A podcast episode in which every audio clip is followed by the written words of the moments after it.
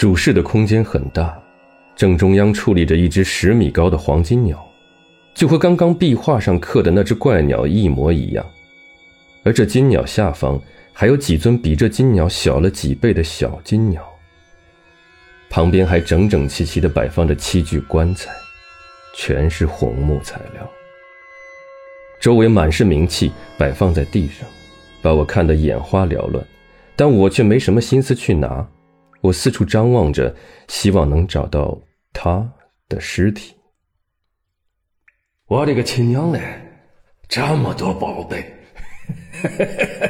我张嘴发财了。在我身边的张嘴显然就没我这么淡定了，那眼里的贪婪无限的释放。我看了半天也没能从这空间里找到他，让我有些失望。而这时候张嘴说要过去装宝贝，我急忙拉住他。不行，这里是主室，如果贸然拿东西是会触动机关的。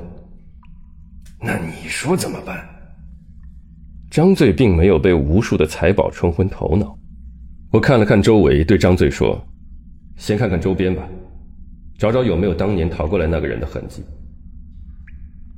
随后张嘴在确定安全的范围内搜寻着，我惊奇地发现这里的布局似乎很熟悉，但却一时半会儿想不起来。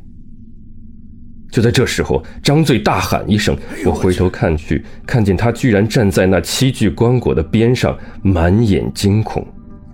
小天子，你看这棺材上刻着东西。张嘴指着那最中间的棺椁的棺盖上，我目光投过去，看到了惊人的一幕。上面刻着一行人，站在七具棺椁面前，他们打开了其中的一副棺椁，而这时他们的头顶有股液体流下，瞬间烧毁了整个空间。这上面画的七具棺椁应该就是我们面前这七个，而画里面的人是盗墓贼，他们打开了一副，触动了机关，导致头顶留下什么燃烧的东西，使之毁于一旦。说完，我立刻举起手电筒朝头顶照去，发现有一层琉璃瓦。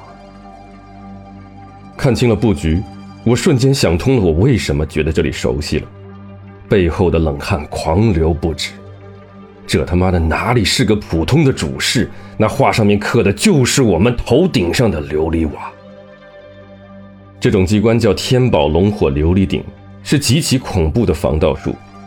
这种结构的工艺非常先进，只要有外力的进入，顶子一碰就破，里面的西域火龙油见空气就着，能把墓室中的尸骨和陪葬品烧个精光，让掘丘贼什么都得不到。